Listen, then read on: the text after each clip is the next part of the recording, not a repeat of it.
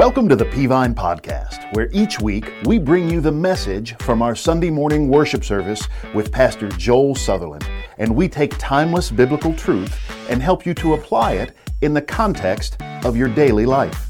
You can always join us live each Sunday morning at 8:30, 9:45, or 11 a.m. at our Rock Spring, Georgia campus or at 11 a.m. at our Rossville, Georgia campus, which is just outside of Chattanooga, Tennessee.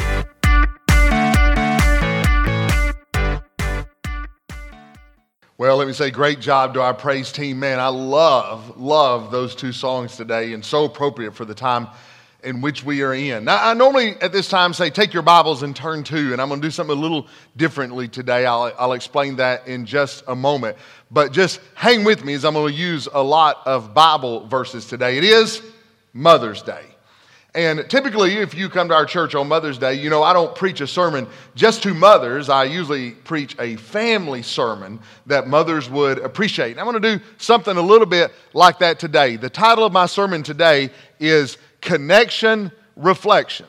We, have been talking about um, how to connect. We start off connecting with God, and then we kind of morphed into connecting with others. And today, I want to talk about connecting with others, and I'm going to approach it a different way. Before I do that, let's talk about Mother's Day. Let me, let me give you some interesting facts about Mother's Day. Number one, we find out what do moms want for Mother's Day? Well, I found this interesting uh, statistic that said 31% of moms say they pretend to like their Mother's Day gift. So, moms, for a third of you, we do appreciate you faking it for us, all right? Two out of three moms say they'd rather get a gift that benefits someone else than flowers or a card for themselves. That's awesome, mothers.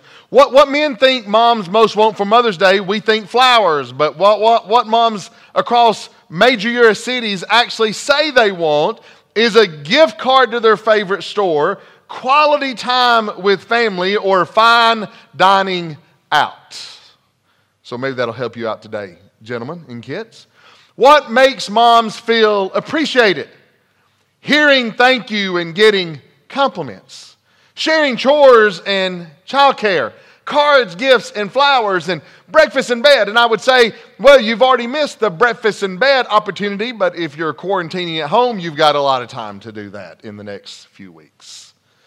I found this stat, which I found very, very interesting. And moms, you can put this in your repertoire and use it later.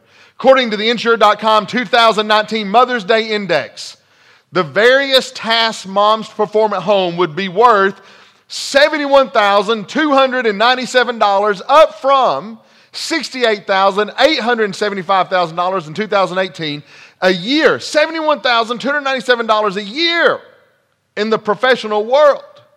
Now, moms, that was before you started homeschooling this year, a lot of you. Your salary may have doubled this year, and some of you are saying, no matter what it's worth, I'm ready to stop doing it, right? Another thing I found out was more calls are made on Mother's Day than any other day of the year. Approximately 122 million calls are made on the second Sunday of May. So don't forget to call your mom. And finally, Mother's Day is the busiest day of the year for restaurants. Now, we're in a weird place this year. According to the National Restaurant Association in 2018, about 87 million adults made plans to go to a restaurant for Mother's Day. Now, that may not apply this year, but at least go get her takeout somewhere, gentlemen, this year. That's Mother's Day. I showed you that to say we, we really like to try to take care of our moms at least one day of the year. But as I close out this connection series, I can tell you what every mom would like to have this year. Not something for just one day. Here's what they would like to have. How about a year round connection? You say, what do you mean by a year round connection? I mean, here's what your mom would really like to have. Most moms I know would love to have this. She would like to have peace in the family. She would like to have relationships that are thriving. She would like to have a marriage that was um, zing, let me say it that way. She would love it if those in her life could connect in the way God wanted and meant for them to connect. So let's do a connection reflection today. What I want to do is close out this series with some biblical advice on how to connect. Now, so far, these sermons I have, I have said, take your Bible and turn to a passage, and I've preached through a passage of Scripture. Expository preaching, we call it. Textual preaching, we may call it. Today, I'm going to do something a little different. Today, what I want to do, because I, I really couldn't decide where to go, today, what I want to do is just take seven of my favorite connecting verses, and we're going to talk about how to connect with those around us. We're going to look at Old Testament and New Testament. We're going to see how to connect in friendships. We're going to see how to connect with our coworkers. We're going to see how to connect in our marriages. We're going to see how to connect with our families. And what are some things we can learn about relationship? And here's what I want you to, want you to do during this sermon is do a connection reflection. What, what could be the problem in some of your connections? Let's go through this and evaluate ourselves. Let me give you seven ways you can do a connection reflection in your own life better. How do you connect better? How do we give mom that great gift of us connecting well in our families and those around us? Number one, here it is. Number one, how do I connect well? Make others better. Here's what the Bible says in Proverbs 27 17. Iron sharpens iron, and one person sharpens another. Now, you've probably you've been in church very long, you, you, you've heard that verse mentioned. And here's the context iron was used to sharpen iron. A sword is sharpened by a file, an axe is sharpened by a file, a knife is sharpened by a file. Metal sharpens metal. And so here's what the proverb is saying two things of similar material hardness and quality will sharpen uh, one and make one better. And the proverb, writer of Proverbs is trying to tell us this that also applies to friendships. That also applies to connections. That also applies to relationship. Meaning, a good connection in your life is a connection that makes you stronger. A connection that makes both of you better. A connection that makes both of you godly. See, if you want a good connection or a good relationship, be the kind of person that makes others better. And can we just be truthful? Some relationships make you worse. Some connections make others worse. Some connections pull you farther away from God. Some connections you are worse when you're leaving their presence. Some connections your thinking is skewed when you get away from them. Some people, your mood is depressed when you leave them. Listen, can I tell you something? Don't be that person. Don't be the person that you leave people more depressed and more discouraged when, and by the way, don't, don't hang out with those people. You know, there are basically two kinds of people in life. There are those people in your life that when you see them, you say, Praise God, here they come. And then there's other people in your life that when you see them, you say, Praise God, there they go.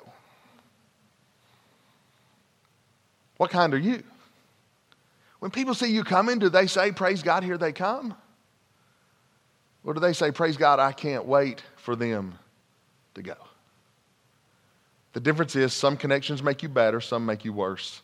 Some fill you with energy, some drain your energy. Some encourage you, some discourage you. Some give, some take.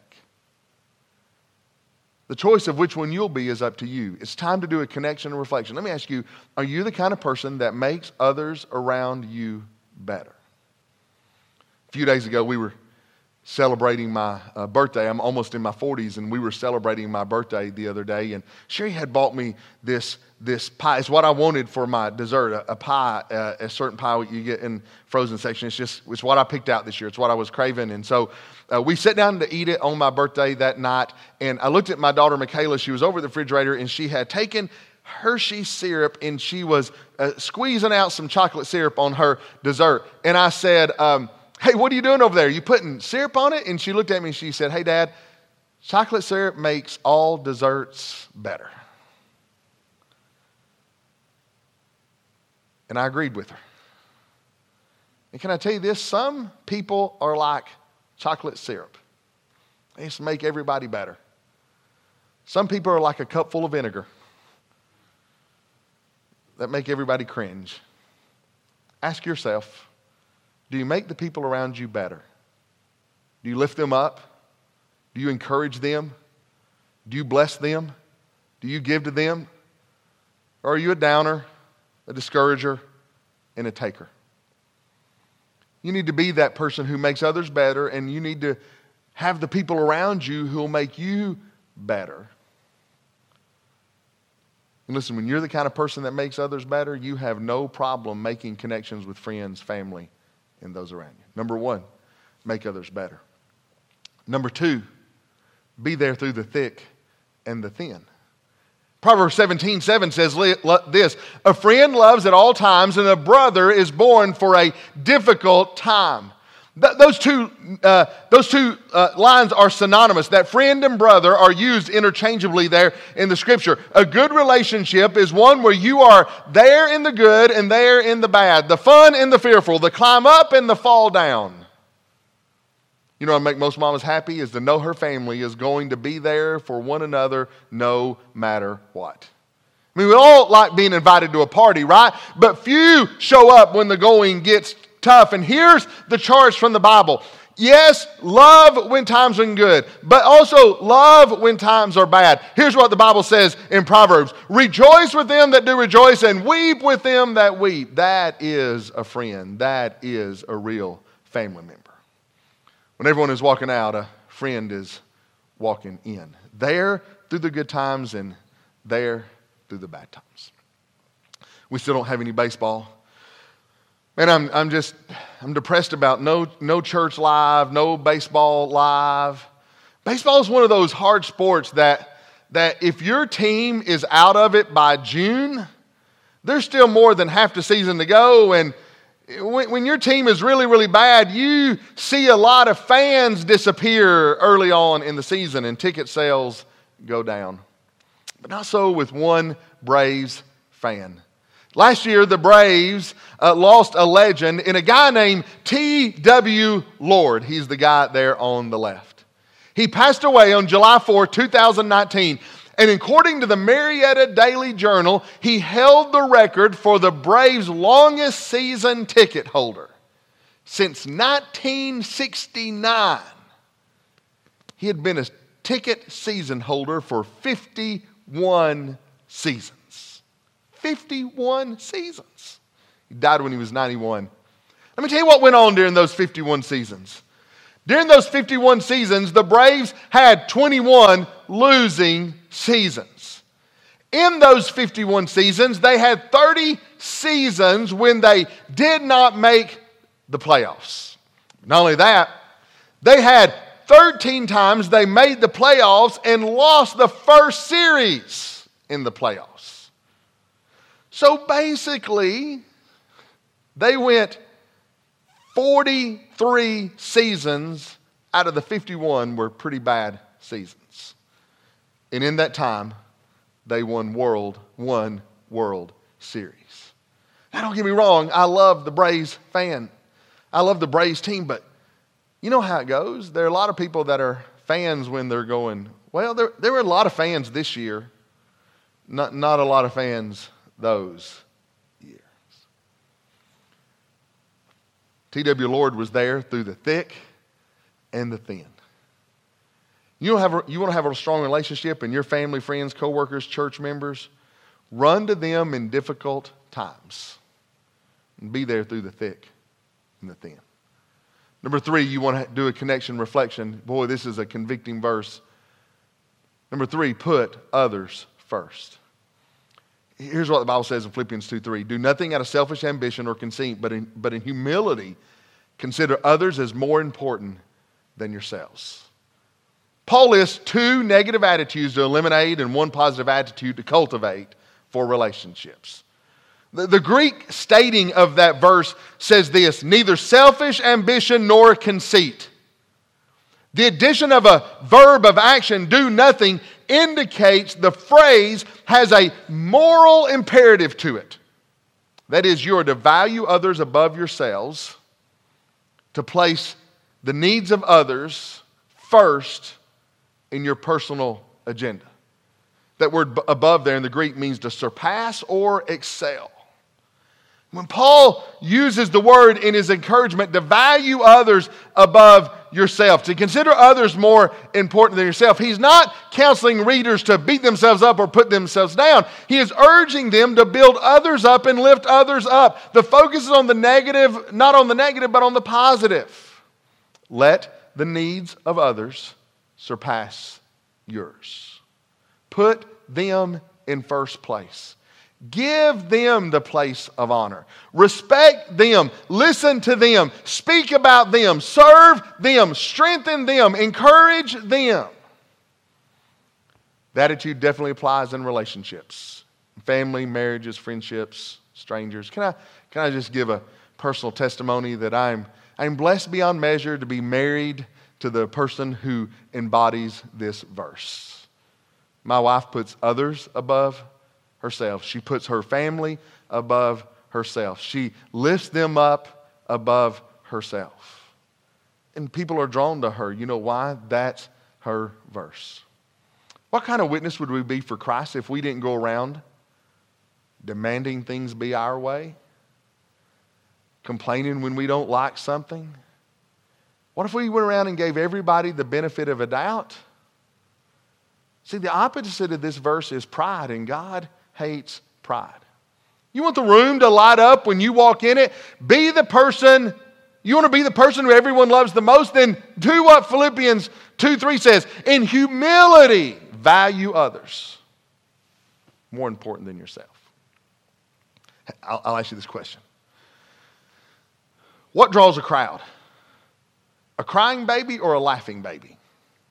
Like, nothing against crying babies. Like, I get it. Babies cry. That's what they do. But you go into Walmart, let there be a crying baby, you know what people do? They scatter. You hear a baby laughing, people will pull their buggy over just to kind of listen to a baby laugh because it's so enjoyable. Crying baby tends to drive people away. A laughing baby tends to draw them in. Can I tell you, it's even worse when you're grown. You know why a baby normally cries? Is because it's not getting its way. Do you know what adults, well, probably don't need to go there. But one reason relationships go sour is that we tend to drift into selfish behavior. We're worried, we're worried about our rights, our feelings, our wants, our desires. That never builds a good relationship. Put others first. Put your wife first and watch how bad, better your marriage gets. Put your husband first and watch how better your marriage gets. Put your parents first, teenagers, and watch, watch how better your relationships get. get your, put your coworkers first at the job and watch how better your connections get. Put, it goes on and on. I love this verse in Proverbs. It says this Many seek a ruler's favor, and everyone is a friend of one who gives gifts. You say, well, I don't have anything to give people. No, no listen, you don't have to give them a material item. If you give them the gift, Philippians 2 3, valuing them above yourself, you'll have better connections and more friends and more people who love you than you can possibly imagine. Point number four you want to have good connections as we do a connection reflection. Number four, carry the load. Galatians 6 2 says this Carry one another's burdens, in this way you fulfill the law of Christ. The term burdens there, according to that, the definition of the word, could mean physical burdens, emotional burdens, mental burdens, financial burdens, moral burdens, spiritual burdens. See, the Christian community should not be known for kicking the wounded. We should be marked by mercy and grace and a willing to get up under the load with others who are burdened down. We tend to want to add to a burden instead of lighten the burden. Hey, men, men, let me ask you. Men, how many times have you seen your wife burdened down and done nothing to help her out? Ladies, how many times have you seen your man weighed down and done nothing to help her out? Hey, teenagers, how many times have you seen your parents burdened and added to the burden instead of lightening the load? How many times have you seen a, a worker at your plant or in your office who desperately needed Jesus burdened down and you did nothing to lighten the load? You want to be like Jesus? Then carry the load of someone. Can I tell you this? No, no greater connection you'll find in life than when two people are under the same burden or under the same load. You'll make a friend faster helping them carry. You'll repair a relationship faster than anything else you could do by helping them carry the load. As you do a connection reflection, let me ask you just think about your own life. When was the last time you helped someone carry a burden? Maybe right now God's bringing somebody to your mind who's under a tremendous burden, and now may be a time for you just to pull along beside them and say, What can I help do to lighten your load? Number five, as we do a connection reflection, number, number five is this speak no ill. Here's what, here's what James said. James, one of the most practical books in all the Bible. He says, Don't criticize one another, brothers and sisters. Boom. That word James uses for criticize or slander means to slander someone when they're not there to defend themselves. Defend themselves. The word slanders, sin, the sin of slander is condemned all throughout the Bible. The psalmist talked about it in Psalm chapter 50. He said, You sit and speak against your brother, you slander your own mother's son. He says in Psalm 101 that him who slanders his neighbor secretly, I will destroy. Paul listed among the sins which are the characteristics of the unredeemed pagans of the world. And it's one of the sins that he wrote to the church at Corinth about that he told them to stop. Can I say this? Nothing will sever a connection or relationship more than when you speak ill of someone. I read an article in the New York Times about uh, how people responded. What happens when parents are rude in the hospital was the title of the article. And a researcher at Tel Aviv University investigated and simulated crisis scenarios in a neonatal ICU. And so actors were posing as parents around uh, the child care and they were giving feedback to the medical staff. For example, one rude actor in the study played a mother, and here's what she said out loud enough for the whole medical staff to hear. She said, I knew we should have gone to a better hospital where they didn't practice third world medicine. And here's what the research concluded that mild unpleasantness was enough to negatively impact the performance of doctors and nurses. As a matter of fact, one wrong word spoken negatively affected care for the rest of the day. And here's what the organizers concluded that rudeness explained more error than the levels of error that had been shown to come from sleep deprivation. Because somebody was rude to someone else. Slander and gossip will kill your relationship. Let me ask you a question Do you pull others down in order to lift yourself up? Do you love to talk about others behind their back? Here, here's what builds connections speak no ill, and you'll make mama happy. And your connections will be better too. Have you ever been around those person? My, my wife and I occasionally get around a person, and here's what we say about them. Man, they don't say a negative word about anybody. And you know what we always say about that person? Man, I love that. Be that kind of person. Number six, if you do a connection reflection, here's what you need to do to make your connections better forgive quickly. Forgive quickly.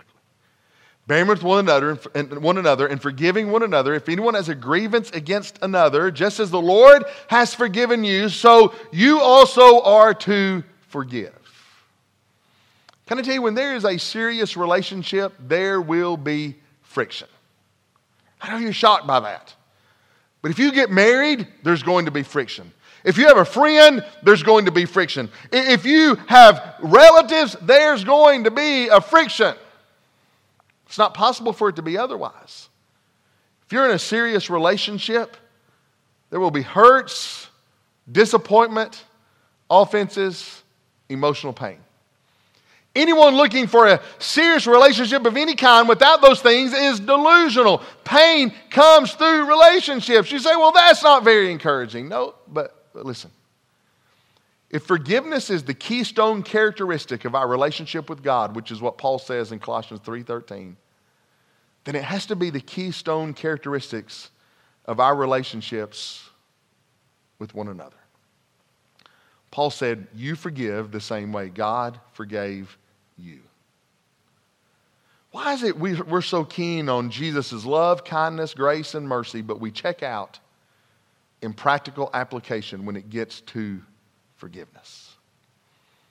Taking a minute and do a connection reflection in your own life. Who do you need to forgive? Stop hiding behind clouded language and reasoning and do what Jesus would do and forgive. And number seven, and I'm finished. As we do a connection reflection in your life, know this the golden rule is still golden. Jesus said in Luke 6, just as you want others to do for you, do the same for them. Jesus sums it all up in the golden rule. As you wish men should do to you, do so to them. It is a principle that governs all of life. If anyone lives by this, he needs very little else. Can, do you know this? That the, the negative form is found all over pre Christian writings. The negative form, don't do to others what you don't want to. The negative form of it is found all in pre, but no one until Jesus had stated it in its positive form. See, it's not enough just to not do bad. Jesus said, be active in well doing. You want good relationships? You want good connections? Then apply the golden rule to your life and be active in doing good to others, and your connections will be better. Bernard Rimland did a fascinating study on the golden rule. He was the director of the Institute for Child Behavior Research. And Rimland found this the happiest people are those who help others. Each person involved in the study was asked to list 10 people he knew, uh, uh, uh, uh, to list 10 people he knew best and to label them as happy or not happy. So Write down 10 people you know best and label them as happy or not happy. Then they were to go through the list again and label each one as selfish or unselfish. Now, here was the definition of selfishness a tendency to devote one's time and resources to your own interests and welfare, unwilling, an unwillingness to inconvenience yourself for others. That's how they defined selfishness. So, in categorizing the results, here's what Rimland found that all of the people who were labeled happy were also labeled unselfish. He wrote this that those whose activities are devoted to bringing themselves to happiness are far less likely to be happy than those who are devoted themselves to bring, making others happy. And he concluded the golden rule is still true. It's still golden. Doing to others as you would have them do unto you and even your lives will be happy. And can I say this? Even your connections will be happy, and even your mama will be happy. Here they are. Do a connection reflection in your your own life. Do you make others better? Are you there through the thick and thin? Do you put others first? Do you help people carry the load? Do you speak no ill but speak favor and good? Do you forgive quickly? And are you living by the golden rule. That's not just going to make mama happy, that's going to make everybody happy. The connection, reflection. Now, if you're here today and you do not listening and you don't know Jesus as your Savior, there's nothing that would make mama more happy than you knowing Jesus as the Lord and Savior of your life. And that starts with a simple A, B, C formula. Here it is A, admit that you're a sinner and cannot save yourself. You can't earn your way to heaven, work your way to heaven, buy your way into heaven, give your way into heaven, do good enough to get to heaven. The Bible said that all of us have sinned and fallen short of the glory of God. That is me and that is you, and you have to admit that. B, after you've admitted that, you must believe that Jesus Christ died on the cross for our sins and he rose again on the third day. We call that the gospel story. He died for your sins and he rose again so you could have victory in this life and in the next. So if you admit that and you believe that, and most of you are already there, but you've not done C, that is confess him as Lord and Savior of your life. The Bible says, Whosoever shall call upon the name of the Lord shall be saved.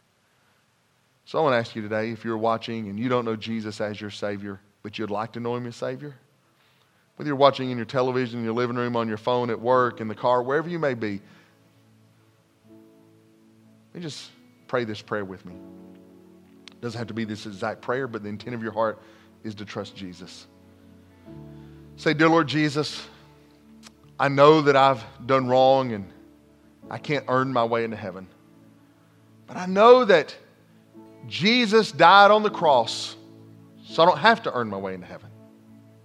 He paid the price and he rose again after three days. So just now, I invite Christ into my life to forgive me of my sin, to save me, and give me a home in heaven. And I trust Jesus and Jesus alone. Hey, if you just prayed that prayer, and you meant that, you're born again. And I want you to let us know that because we've got some material we're going to send to you in the mail. And all I want you to do is take your phone into the number 97,000, text the word I did. Where you normally put a phone number, just type in 97000, and down in the body of the text, just put in I did, no spaces, I D, I D, I did we're going to send you some material that'll help you know the next steps, seven steps you need to take in the Christian life. And you're not going to know them unless we send you this stuff in all probability. So let us, let us send it to you. Just text I did 97,000. Then do me a favor. If your mom is living, go call mom and tell her what you did. Nothing will make her happier. Hey, thank you for tuning in on this Mother's Day. We're thrilled you joined us online. Hope you're having a great Mother's Day. I know I'm thankful for my mother. I'm thankful for my wife who's honestly been the best possible mother my kids could have had. Now my grandchild has as a grandmother. I'm thankful for my daughter who's a great mother. Listen, be thankful wherever you are. If your mother's still living, thank, thank her for all she's done. Love you, Peavine. Can't wait till we can meet again together. Let's pray. Father, thank you for those this morning that trusted you as the Lord and Savior of their lives. Thank you for our moms. Thank you for mine. Thank you for my wife who's done such a fantastic job of raising our children and being a blessing to our home. I thank you for all the moms out there today, and I just pray you put your favor upon them.